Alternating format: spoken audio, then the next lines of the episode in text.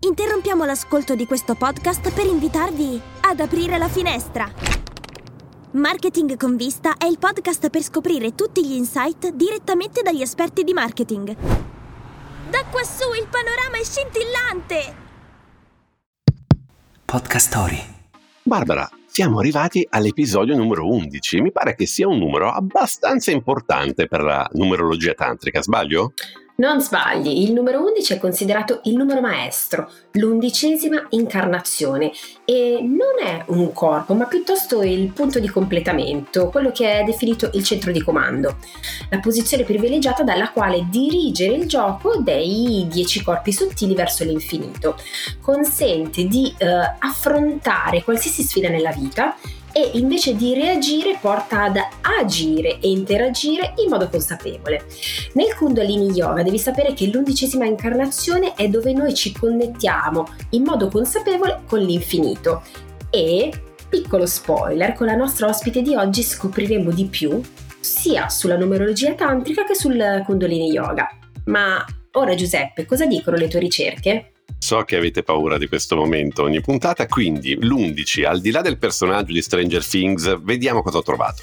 L'11 novembre è il giorno in cui si celebra l'armistizio della Prima Guerra Mondiale. L'armistizio è stato firmato, pensa, all'undicesima ora dell'undicesimo giorno dell'undicesimo mese. È anche un simbolo di disordine, pensa, perché nella cultura cinese l'11 è considerato caos e disordine proprio perché è vicino al numero 10 che invece rappresenta la perfezione e l'ordine. Poi c'è ovviamente l'Apollo 11, l'Apollo 11 è stata la missione spaziale che ha portato i primi astronauti sulla Luna e curiosamente, devo dire, che da piccolo io non volevo fare l'astronauta, proprio tutti i bambini lo volevano fare, io no, ma avrei voluto fare il poeta. Avrei voluto fare il poeta, ci ho provato e riprovato, ma non c'è stato verso. Beh, allora devo dire, e volevi fare il calciatore, e volevi fare il poeta. Insomma, eh, Giuseppe Bambino aveva tanti sogni, eh? Tanti, tanti, tanti Che sogni. dici? Iniziamo? Iniziamo. Debrief, il talk di marketing, comunicazione, tecnologia e innovazione con Barbara Cassinelli e Giuseppe Maier. E partiamo dalla nostra notizia, parliamo di Great Resignation. Se uh, fate un lavoro che non vi soddisfa e siete tentati di lasciarlo, potrebbe quindi interessarvi il fatto che non siete soli. Milioni di lavoratori in tutto il mondo stanno abbandonando il loro impiego, un fenomeno globale che ha preso il nome appunto di Great Resignation. Nel solo 2021 negli Stati Uniti quasi 50 milioni di lavoratori hanno rassegnato le proprie dimissioni, mentre nel nostro bel paese le richieste hanno raggiunto il picco delle 400.000 unità nel 2020. La pandemia, infatti, dobbiamo dirlo, ha cambiato le priorità e le aspettative dei lavoratori che sempre più, uh, sempre più spesso decidono di lasciare il proprio posto alla ricerca di condizioni migliori. Secondo uno studio di Randstad, nel 2022 l'Italia è risultata al terzo posto tra i paesi dell'Europa per la percentuale di lavoratori che appunto avevano manifestato la volontà di cambiare impiego entro l'anno, si parla di circa il 41%, piazzandosi subito dopo la Spagna e il Regno Unito. Ma quali sono le motivazioni principali dietro questa, questa, spinta? Sono sicuramente la ricerca di una maggiore flessibilità, di un migliore equilibrio tra vita privata e lavoro e di una maggiore autorealizzazione e crescita professionale. Sicuramente dobbiamo dirlo, il fenomeno riguarda soprattutto la generazione Z, che sempre più spesso cerca nuove opportunità professionali al di là di quelli che sono i tradizionali rapporti di, di lavoro dipendente. Eh, ma essere freelance non significa solo avere maggiore libertà e flessibilità, significa anche trovarsi ad, ad, affrontare dei rischi legati alla mancanza di tutele assicurative, all'assenza della disoccupazione, al pagare tasse elevate, insomma tutta una serie di, eh, di aspetti che si, che si porta dietro. La Great Resignation è una tendenza che in futuro avrà importanti conseguenze sul mercato del lavoro, sull'organizzazione delle imprese. Perché? Perché già oggi chi eh, dei giovani della Gen Z si appresta ad entrare in azienda, comunque a cercare un lavoro, per loro questi aspetti sono dei fattori determinanti. Cosa ne pensi Giuseppe? Eh, direi che è un tema super caldo e per quanto banale partirei dicendo che le persone non sono solo la risorsa più importante di un'azienda, ma sono l'azienda stessa. Eh, il punto è come si fa e come si può capire se il lavoro è difficile e quindi magari siamo in difficoltà per questo o se è l'ambiente che è non adatto. E, e come possiamo fare a capire questa cosa? per prevenire la fuga dall'azienda, specie eh, di quelle persone che sono a maggior valore. Qui forse dobbiamo concentrarci un po' su cose anche laterali, no? ad esempio domandarci se il luogo di lavoro permette alle persone di vivere i propri valori, diversi magari, e se l'esperienza quotidiana del lavoro è piacevole o invece risulta essere opprimente. Ecco perché è fondamentale che ogni azienda sia esplicita nel comunicare quelli che sono i suoi valori fondamentali e dovrebbero essere classificati anche in ordine di importanza e non negoziabili. Questo è un elemento che spesso viene trascurato in fase di colloquio e selezione, ma che invece è fondamentale.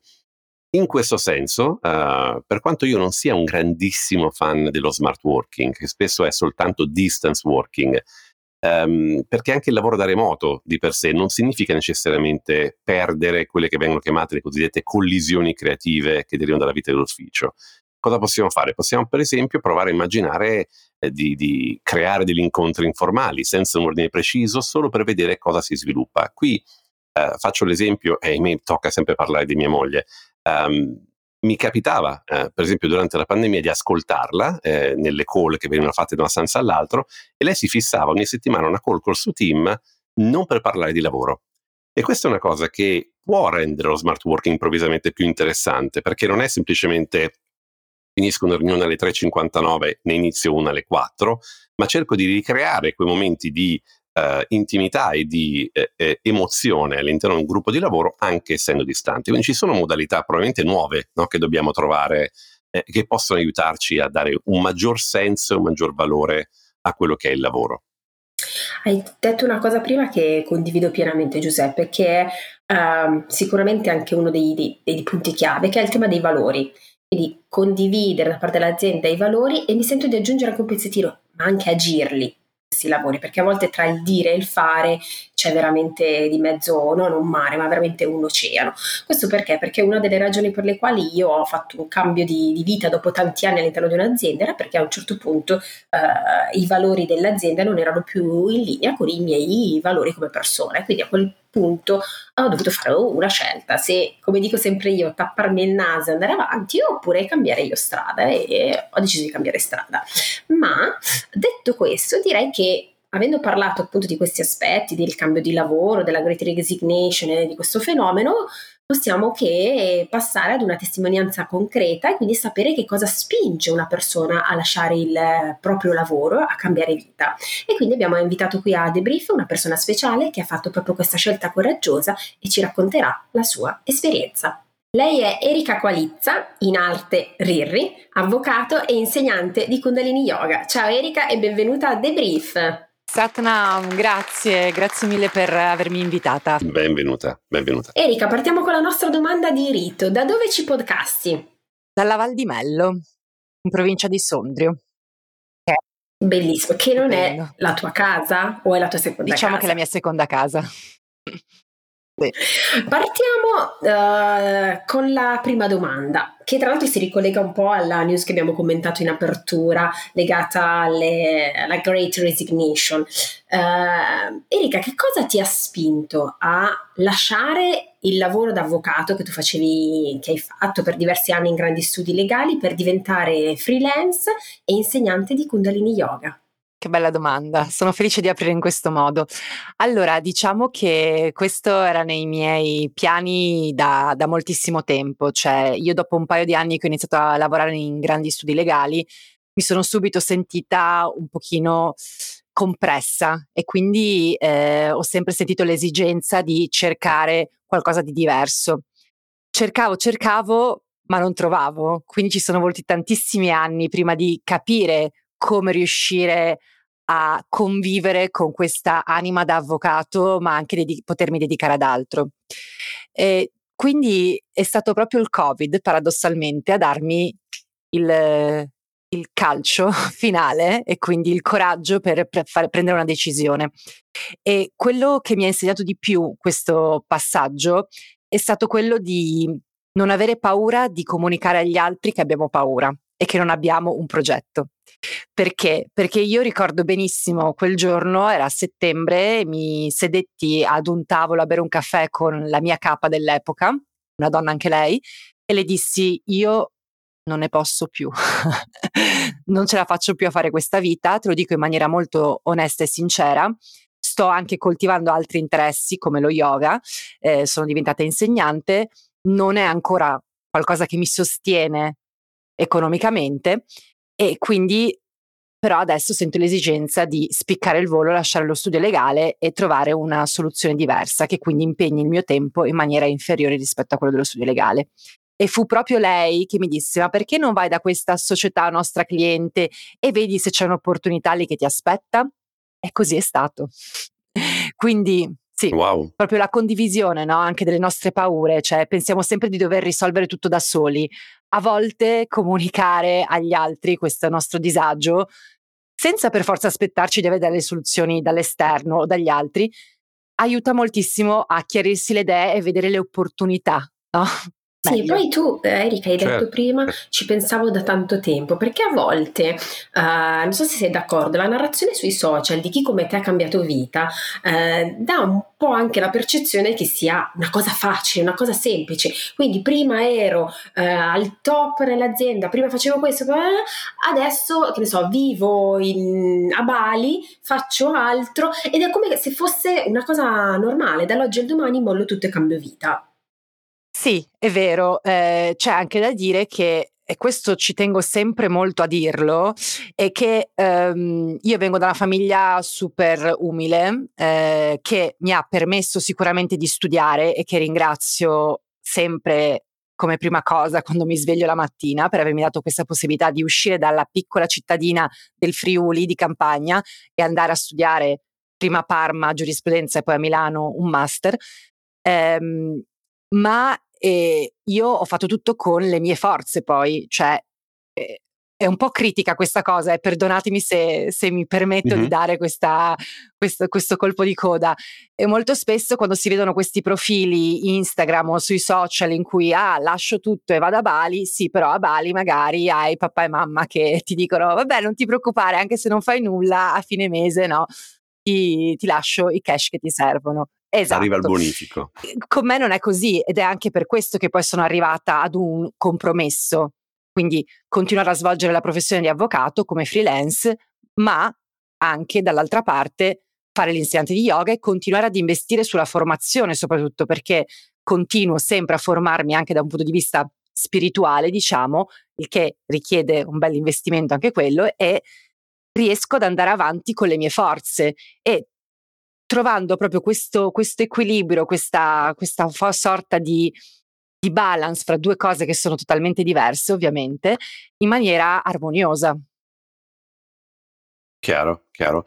E io sono sempre felice quando si affrontano questi temi con Barbara, primo perché sono lontanissimi da me, non da mia moglie, che fa una cosa che secondo me si è inventata lei, che si chiama rocket yoga, ma beh, secondo me se l'ha inventata, dove tipo si alza, fa dei salti, fa delle robe strane eh, ma anche perché ci permettono di dire una cosa molto, eh, secondo me, utile, visto che molti ascoltatori di questo podcast sono ragazzi e ragazze giovani, eh, magari fuori dall'università, che cominciano a lavorare, cioè non devi essere invincibile, non ti è richiesto di essere infallibile, anzi, no? lavora sulle tue, sulle tue difficoltà, non perché come dire, devi accettarle, ma perché eh, ammettere di averle è già un primo passo per poi migliorarsi in qualche modo.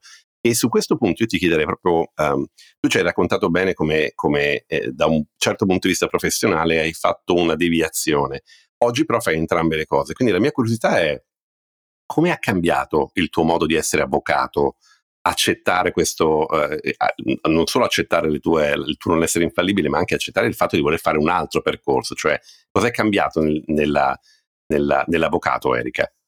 È una bellissima domanda e vorrei poterti rispondere che sono più calma grazie allo yoga, ma non è così. eh, diciamo che mh, mhmm, quello che ha cambiato è l'approccio eh, al lavoro, nel senso che quando faccio l'avvocato faccio solo l'avvocato, cioè sono pienamente mm-hmm. concentrata a quello che sto facendo, quindi diciamo come diciamo noi eh, yogi sono nel momento presente. Quindi faccio mm-hmm. il mio lavoro per le ore in cui è richiesto di farlo, quindi a un certo punto metto uno stop, cosa che prima non facevo, quindi questo è molto importante.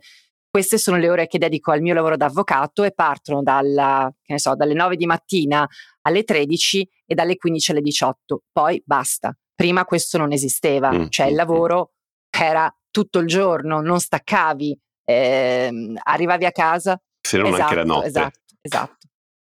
E quindi questo è sicuramente un approccio diverso, cioè darmi dei tempi in cui faccio quello. Quando ho finito mi spoglio degli abiti dell'avvocato, mi, mi metto gli abiti dell'insegnante di yoga e mi siedo ad insegnare in maniera serena e presente anche lì.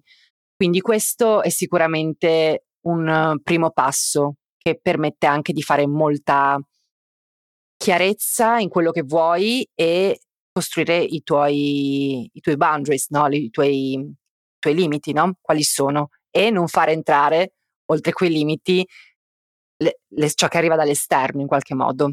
Questo è molto interessante per un altro aspetto perché una delle cose che Barbara mi ha, mi ha detto recentemente che mi ha molto colpito fuori dagli ambiti lavorativi mi ha detto ma tu non stacchi mai, che non è un complimento secondo me, no? E, ed è molto forte questo ragionamento perché ho la sensazione che ti renda più non solo presente, che è bellissimo come ragionamento, ma anche più efficace. Esatto. Detta male, no? No, no, è detta benissimo. Ok, ok. sì, sì. Erika, tu sei insegnante di Kundalini Yoga. Uh, perché hai scelto tra le varie diciamo, pratiche, tra le varie tipologie di yoga il Kundalini e se tu lo dovessi spiegare a Giuseppe che non sa che cos'è il Kundalini Yoga, come, come glielo racconteresti? Allora, faccio una piccola premessa. Io prima di eh, diventare insegnante di Kundalini Yoga sono diventata anche insegnante di Hatha Yoga e quindi ho praticato Hatha Yoga per diversi anni eh, come studente. Però c'è stato un momento che è stato quello che anche lì mi ha aiutato poi ad avere pazienza, aspettare il momento giusto per spiccare il volo e quindi prendere un'altra strada.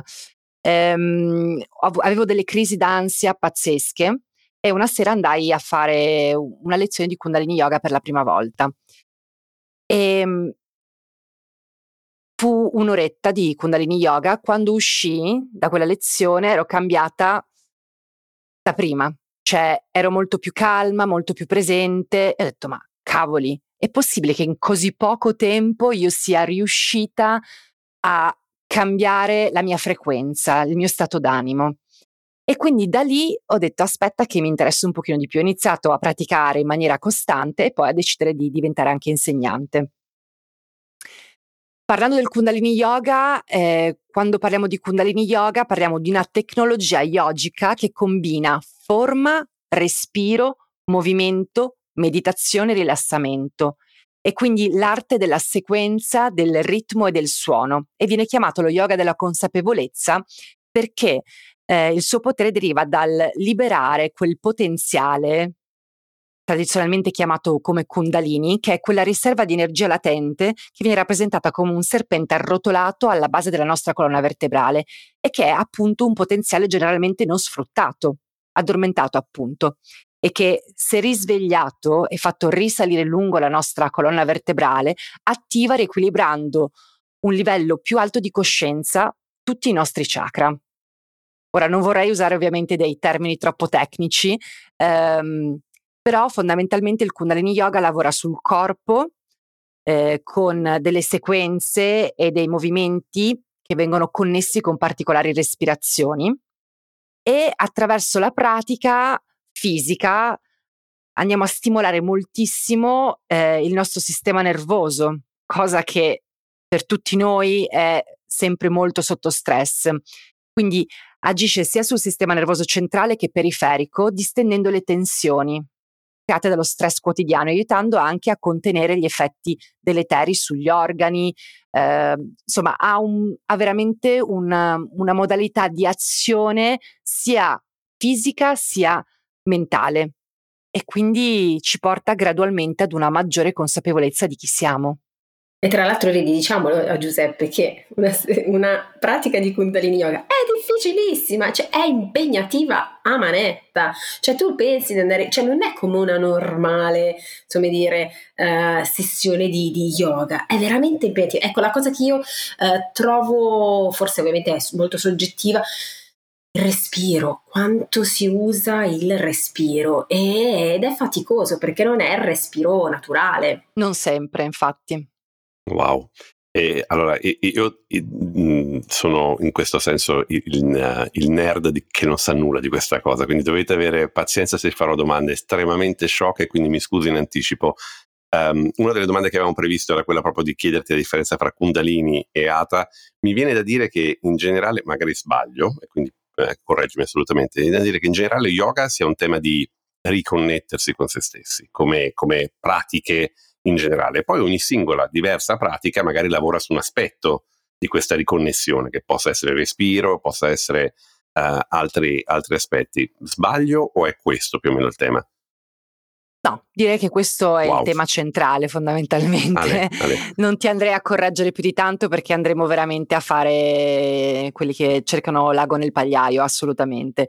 Diciamo che per me, eh, se ti devo dire ehm, una differenza fra Kundalini Yoga e Hatha Yoga, il Kundalini ha un focus, proprio come dici tu, a livello di energia, mm. mentre l'Hatha Yoga a livello del corpo. Quindi nel Kundalini Yoga lavoriamo sull'energia Kundalini per avere un effetto tangibile e immediato a livello psicofisico e spirituale, mentre nell'Hatha lavoriamo di più sul corpo per interiorizzare i sensi, per prepararlo alla meditazione e per attivare questo nostro osservatore interno. Però, se ti devo dire dalla mia esperienza personale, il, la maggior differenza che c'è fra i due stili di yoga è la velocità. Cioè, mm. come ti dicevo prima, ho fatto una prima classe di Kundalini Yoga e dopo un'ora mi sentivo wow, mi sento molto più libera, mi sento molto più creativa, mi sento più capace di sostenere tutto, vedo avanti con fiducia. In Ata, prima di arrivare ad uno stato del genere, ci vuole più costanza. È una Quindi pratica. Chiaro. Esatto, più costanza. Non, magari dopo la prima pratica dici, vabbè, sì, magari sento il corpo più allungato, più flessibile, ma non ho questo shift mentale, chiaro, ok? Chiaro. E quindi addirittura poco tempo fa mi è stato detto, e questo è molto interessante, che un anno di Kundalini Yoga corrisponde a sette anni di Hatha Yoga, o meglio, per avere i risultati che tu ottieni praticando per un anno Kundalini Yoga, dovresti praticare per sette anni Hatha Yoga. E, Quindi direi che è un acceleratore eh sì, esatto. pazzesco. Mi sembra la definizione giusta. Assolutamente. E il tuo nome, Rirri? Arriva dal mio primo periodo milanese, in cui arrivando appunto dalla campagna e da Parma, che sono tutte e due, anche Parma è una città molto piccola, universitaria, dove ho studiato, eh, ero un po' una party girl. e, ehm, e, quindi, e, quindi, una mia carissima amica, una sera iniziò, eri, eri, ri, ri, ri, ri, ri, ri, ri, ri, è uscito così. Quindi diventa una sorta musicale. di jockey, cioè tipo David Guetta che ha usato il tuo nome e l'ha reso un mantra, continua. Beh, ma pensa che ci sono moltissime persone che mi conoscono solo come Rirri, non sanno neanche che mi Beh. chiamo Erika e mi piace moltissimo perché rappresenta un po' questa dualità, no? Erika avvocato, Rirri qualcos'altro. Okay. ok. E non, non, non senti conflittualità fra i due mondi comunque, anche perché sai, da un punto di vista di percepito esterno, l'avvocato è una brutta persona in generale, non vuoi averci a che fare e quant'altro, mentre invece uno che eh, è ricco, è, è, è, ricco nel senso di profondità di quello che puoi avere con quella persona, non ti sembra una cosa. Infatti, quando Barbara mi ha raccontato la prima volta di te, io ho avuto un, un senso di nah, cioè non è possibile mettere insieme queste due robe. Quindi non, non senti quel conflitto. Guarda, eh, fino a poco tempo fa mi vergognavo di dirlo, no? Sono insegnante di yoga, ma faccio anche l'avvocato. Adesso invece vedo che è molto interessante da comunicare perché mm, molte persone che magari si trovano, si trovano nella situazione in cui mi trovavo io vedono un, un, questa, questa, luce di possibilità. Okay. E contrasto c'è nel momento in cui vorrei per un giorno fare solo yoga e non fare l'avvocato. Sì, no, sicuramente no. in quei giorni, certo.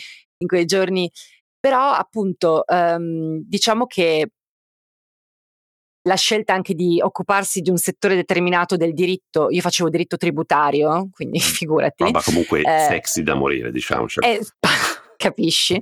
Eh, comunque mi occupavo di numeri e di società, quindi non avevo quel lato più umano no, all'interno del rapporto che può essere magari non so, un diritto penale, ma anche un diritto civile, no, che magari ha a che fare con divorzi, affidamenti, quindi cose che emotivamente ti toccano ti... inevitabilmente. Esatto. Quindi ehm, questa parte più emozionale del lavoro diciamo che non ce l'ho mai avuta, fondamentalmente andava di non chiedete troppe tasse. no, fondamentalmente andavo a difendere chi o non le aveva pagate o ne aveva pagate di meno. Chiaro, Quindi chiaro. diciamo era un, una questione no, molto materiale, no? E, ehm, e quindi non, poi sono sempre stato un avvocato molto, molto sui generis, insomma, mm. non sono mai stato uno che, ha, che magari spintonava per fare carriera, arrivare agli apici e quindi perché non mi è mai interessato. Non ti ci vedo infatti moltissimo in quella posizione dell'avvocato, come dire, col dente avvelenato.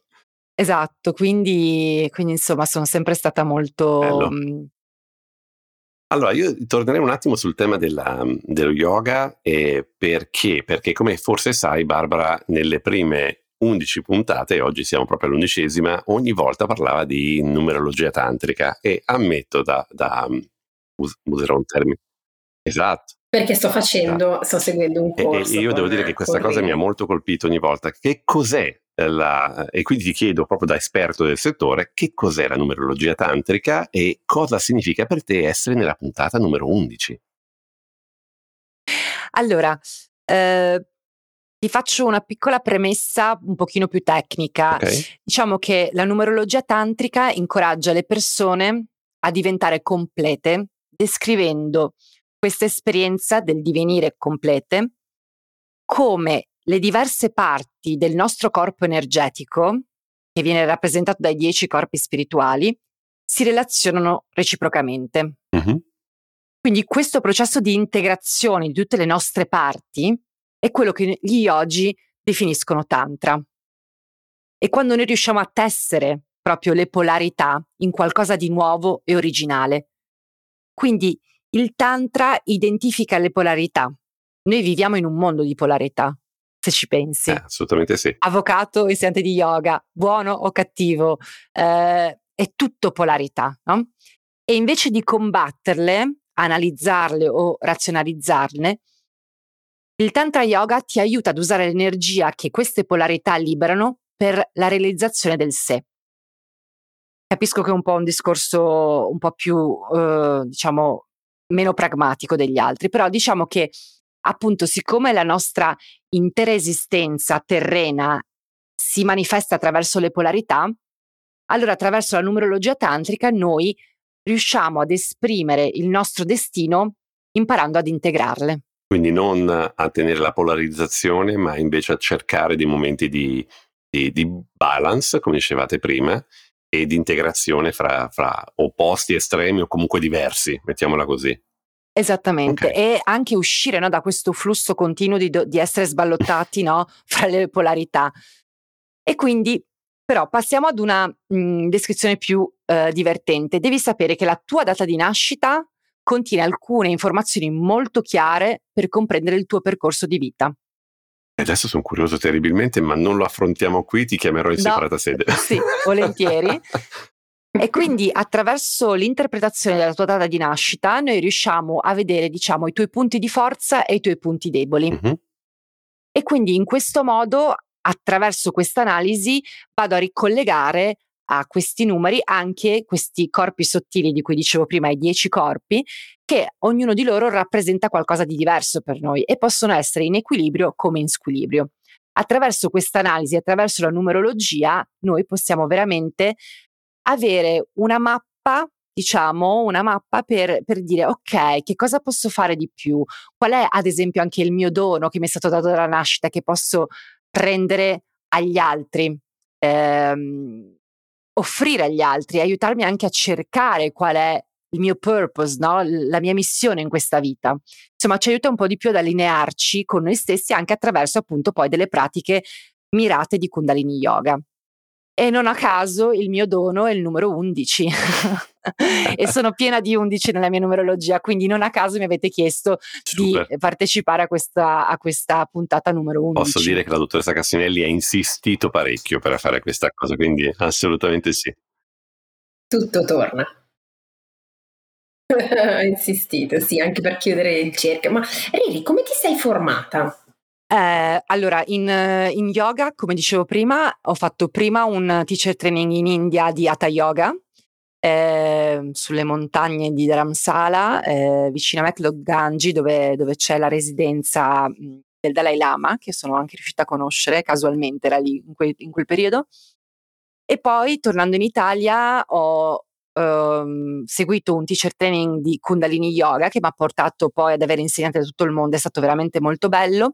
E io continuo nel senso che eh, spesso vado all'estero, spesso seguo dei maestri che per me sono molto importanti, quindi mi muovo. E poi ho continuato nella formazione anche adesso da poco con un altro eh, insegnante americano che fa un altro tipo di pratica che si chiama SA Method, che è un movimento somatico, quindi io e tua moglie potremmo andare d'accordo, Giuseppe. e, ehm, e, adesso mi sto sperimentando invece con il breathwork, anche questa è una pratica secondo me molto potente di respirazione. E quindi la formazione continua, cioè dai libri, ho migliaia di libri che leggo, da seguire corsi, da imparare sempre di più e sempre più possibile per portare la mia esperienza agli altri. Alla fine insegnare yoga eh, e trasmettere la propria esperienza per quanto mi riguarda. Cioè insegnare vuol dire veramente sedersi e mettere a disposizione degli altri la propria esperienza di vita, prima di tutto, ma anche essere un canale che può aiutare gli altri, ma un canale vuoto. Cioè, nonostante tu possa partire dalla tua esperienza, a un certo punto devi anche riuscire ad essere qualcosa di certo, vuoto, provo certo. d'acco- pro- pro- mi, che può accogliere quello che molto questo perché fuori, eh, no? io insegno in ehm... tutt'altre cose, in altri contesti, eh, però se c'è una roba che mi, che mi riempie d'orgoglio è quando i ragazzi li rincontro dopo e la percezione non è che loro si sentono in qualche modo riempiti dal mio sapere, non è quello, eh, è che tramite di me, cioè, tramite la mia esperienza, tramite quello che gli ho raccontato, in qualche modo si sono sentiti loro anche accolti e si sono sentiti in, in, dire, nella possibilità di fare una serie di robe nella carriera. Ed è quello la roba per me più, più ricca. Io devo rubare una domanda a Barbara. Eh, noi ci eravamo preparati, ma te la devo rubare, e, e cioè, ovviamente quando Barbara ci ha raccontato a me in azienda che faceva numerologia tantrica, e niente, sono partite le risate, cioè tantra, eh. e invece lei, ma come Barbara, cioè una persona estremamente precisa, estremamente carina, fa no, perché è tantra bianco. Ci spieghi qual è la differenza fra, fra, tantri, fra i tantri diversi? Eh.